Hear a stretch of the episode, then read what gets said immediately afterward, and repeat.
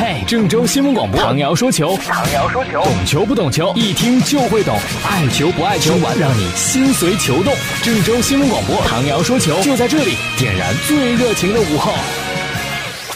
各位听众朋友，大家好，欢迎收听唐瑶说球。昨天晚上有一个消息，是这个江苏苏宁和河北华夏幸福同时官方宣布，苏宁的国脚任航正式转会到河北华夏幸福队。哎呀，应该说任航是河北华夏幸福追逐了好长时间的意中人，这总算是落袋为安啊！这一颗忐忑的心算是放到了肚子里。宝贝到了家里之后呢，抑制不住的这种开心呐，河北华夏幸福赶紧就发了一个海报，海报呢两个字儿启航啊，预示着任航来到了自个儿的球队。关于任航离开苏宁转会河北华夏幸福的事儿，这个剧情呢特别的狗血，大家应该也熟知一二是吧？我们把这个事儿呢简单再给您回顾一下。话说江苏苏宁啊，在苏宁接手之前叫做江苏舜天。队中呢有三个特别棒的、很出色的国脚球员，一个是孙可，一个是任航，还有一个是吴曦。这苏宁接手之后啊，就说过这国脚一个都不能走。可是呢，接手一看，孙可这个事儿，这没办法，这是遗留下来的问题，已经是定了啊，就转会到了天津权健，这人算是留不住了。剩下两个任航和无锡啊，想尽办法我也得留下来，赶紧的就开启跟他们的续约谈判。一开始的时候啊，这两位其实都是答应续约的。这个无锡呢，很快在今年年初就签了续约的合同。任航不啊，任航就一推再推，一推再推，这一推呀，司马昭之心，路人皆知。都知道你肯定是要制造点什么，或者呢你是不想再留下来，想离开另择高枝儿，或者呢是你希望能够啊多给自己谋些福利，比如说我的工资是不是再涨点儿，是吧？是不是还给我一些额外的奖励，让我代言个什么广告之类的，就能尽量挣得更多吧？一般无外乎就这两种情况。那苏宁呢，人家也心知肚明，好啊，我就满足你的要求，给人行开了一个天价的合同。各方面加一起吧，差不多就一亿人民币了，而且给他的这个工资呢也是球队的顶薪。那么多苏宁的球员，就你拿的最多，当然这个不算外援啊，但就是如此优厚的条件，人行依然没有吐口。就不签，后来呢就传言说私底下呀，任航跟这个河北华夏幸福已经商量好了，下赛季呢加盟华夏幸福队。任航呢坚决不和苏宁续约，这样到了年底呢，赛季结束就是一自由球员，就得零身价转会，苏宁等于一分转会费也拿不到。而这个应该掏出来的转会费呢，河北华夏幸福就赠送给任航你自个儿啊，让你都得了，是六千人民币的签字费。苏宁知道这个消息之后，那真是怒发冲冠啊！于是呢，就做了三停的处罚：停赛、停训、停薪，差不多都停了有三个月的时间了吧？这事儿就一直就这么搁着。反正你想拍拍屁股走人，不让我们俱乐部挣一分钱的转会费，那我也不用你，就把你闲置在这儿。这两方面就等于在互相的置气。这事儿一直也就这么拖着啊。什么时候起了变化呢？就是亚洲区预选赛十二强赛开打的时候。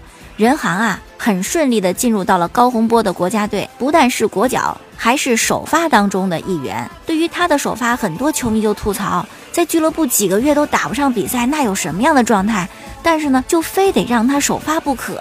可是这边呢又打不上比赛，而且连训练都不让跟着训练，那状态从哪里能够来呢？怎么保持一个好的状态呢？于是呢，在我们主场对阵伊朗的比赛之后，足协就去做苏宁那边的工作。啊，这个你为了大局考虑，是不是可以让任航呢？不说比赛，跟着训练行不行？苏宁不愿意。这个在之前节目当中，我应该曾经说过这个事儿。你足协，你凭什么呀？你有什么权利要求我这么做呀？我们队内的纪律处分就这样，我们凭什么要把这个处分给收回来呀？你让我们这样做的话，我们以后还怎么管束队内其他的球员呢？足协可能啊也知道苏宁不会同意啊，先投石问路。这一打听呢，苏宁给否决了，于是呢就启动了另外一种方案，就什么呢？在你这个苏宁队不让跟训练，那提早的你就让人行转会到河北华夏幸福吧，在那儿呢肯定是能跟上训练的。你这不是心里有气吗？啊，我让河北华夏幸福给你补点钱，否则到了年底，人行还是拍屁股走人，你呢是一分钱也落不着。然后人行呢就来到了河北华夏幸福，这事儿就这么了了。哎呀，这事儿最终还是足协出手，是吧？但我觉得对苏宁呢，怎么说是有点不公平的。但怎么说呢？最终这样一种解决的方式，应该还算是这个不好当中最好的吧。首先呢，是保证了中国足球的利益。苏宁呢，虽然是 挺委屈，可毕竟你还是得到一些补偿。但我就觉得，对于人行来讲呢，想说两句。首先就是一个说了好多遍的事情，为什么人行非要是铁定的首发呢？他真的有那个能力吗？他真的是在那个位置上最合适的一名球员吗？一定要打破这种秩序去保他能够到国家队首发比赛吗？不管怎么样呢，持续了这么好几个月的事情，终于是尘埃落定了，就这么着吧啊！当然，转会到河北华夏幸福的人行并不能够在剩下的中超比赛当中上场，因为二次转会窗口期已经关闭了，他不能够再办理转会的手续，只是可以签约，不能够打中超比赛或者预备队比赛，可以跟随球队进行训练，这是足协要求的啊，保证他的训练，以保证人行的状态。哎呦，就这么着吧。咱们再说一说昨天晚上两场中超的比赛，其中有一场是上海申花对阵重庆力帆，双方打成了二比二平。申花呢在二比零领先的情况下，被重庆追平啊，这也真是没谁了。我们要说的是申花队的第二个进球，当时发生在第三十一分钟，马丁斯的助攻，曹云定把球打进，这个配合呢非常的漂亮，让当时担任解说的龚磊赞赏有加呀，就说：“哎呦，踢得相当有默契呀。”很像刚刚结束不久的欧冠小组赛第一轮，巴萨七比零大胜凯尔特人那场比赛里边，梅西和内马尔的配合进球。那这个其实我觉得应该是给予了曹云定进球非常高的评价。另外一位解说是杜莹莹啊，她也表示曹云定的状态特别的好，速度也快，都不比外援差。那么这样好的状态的球员，有这么好表现的球员，为什么没有能够进入高洪波的国家队呢？国足选人到底是凭什么选人呢？记得高指导曾经说过，凭状态选人。那么人行的状态是好是坏，你从哪看到呢？他几个月都没有上场踢过比赛，你从哪看他状态好呢？这是一个解不开的谜题呀。好，接下来呢说另外一件事情，其实昨天节目当中已经谈到了。当时这个消息来源呢是西班牙的《世界体育报》，在国内的网站上呢还没有说什么呢？就说的是原来欧洲金球奖的主办方法国的法国足球这本杂志确认，今年起欧洲金球奖和 FIFA 世界足球先生，也就是国际足联的金球奖不再合并了。那今天呢，我看国内各大网站也有这个消息，说明这事儿是真的。那么双方为什么不合作呢？是法国足球看不上国际足联，还是国际足联看不上法国足球呢？其实呢是按约定办事，因为当初呢，因为当时双方。合并的时候呢，签合同就是签到今年的一月份到期。到期之后呢，双方这么一商量，可能互相看着都不顺眼吧，啊，就没有再进行继续的合作。那么从今年开始呢，法国足球将继续进行他们的欧洲金球奖的评选。这个评选是从一九五六年开始，今年呢是第六十一届了。我们之前介绍过，法国足球杂志评选的这个欧洲金球奖呢，应该是呃特别受到业内赞赏的一个奖项，认为比较公正，比较的专业。一些，因为它都是由这个记者和专家投票的，没有后来国际足联加进来的国家队的队长和国家队的主教练。而且确实呢，在法国足球和国际足联合作的这几年当中，评选的金球奖呢，好像还真是有一些争议。其中有一个争议呢，就是梅西二零一零年获得金球奖，因为当时那一年呢，阿根廷队并没有能够获得世界杯的冠军，他的拿奖是完全凭借俱乐部的表现。但有些专家认为，你在世界杯年应该。是要选在世界杯上表现最好的球员。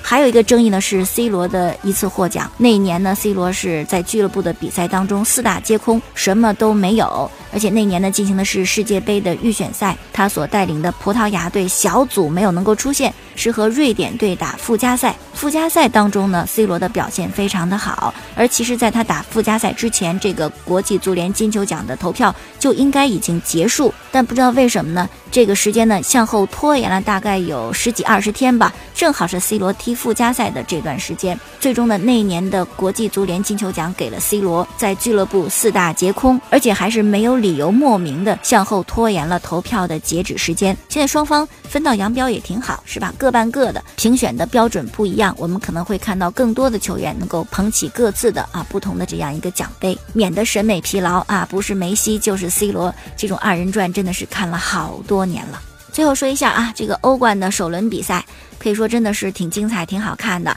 那么今天呢，欧足联选出了欧冠小组赛首轮最佳球员，给的是梅西。得票率达到了百分之三十八。在他之后呢，是拜仁的青年才俊基米希，百分之二十七的得票。排第三的是马赫雷斯，得票率是百分之十五。在巴萨首轮对凯尔特人的比赛当中呢，梅西上演了帽子戏法，还有一个助攻，所以当选首轮最佳呢，可谓是实至名归。好了，今天这球咱们就说到这儿。收听往日节目的回放呢，您在蜻蜓手机客户端搜索“唐瑶”两个字。明天我们再见。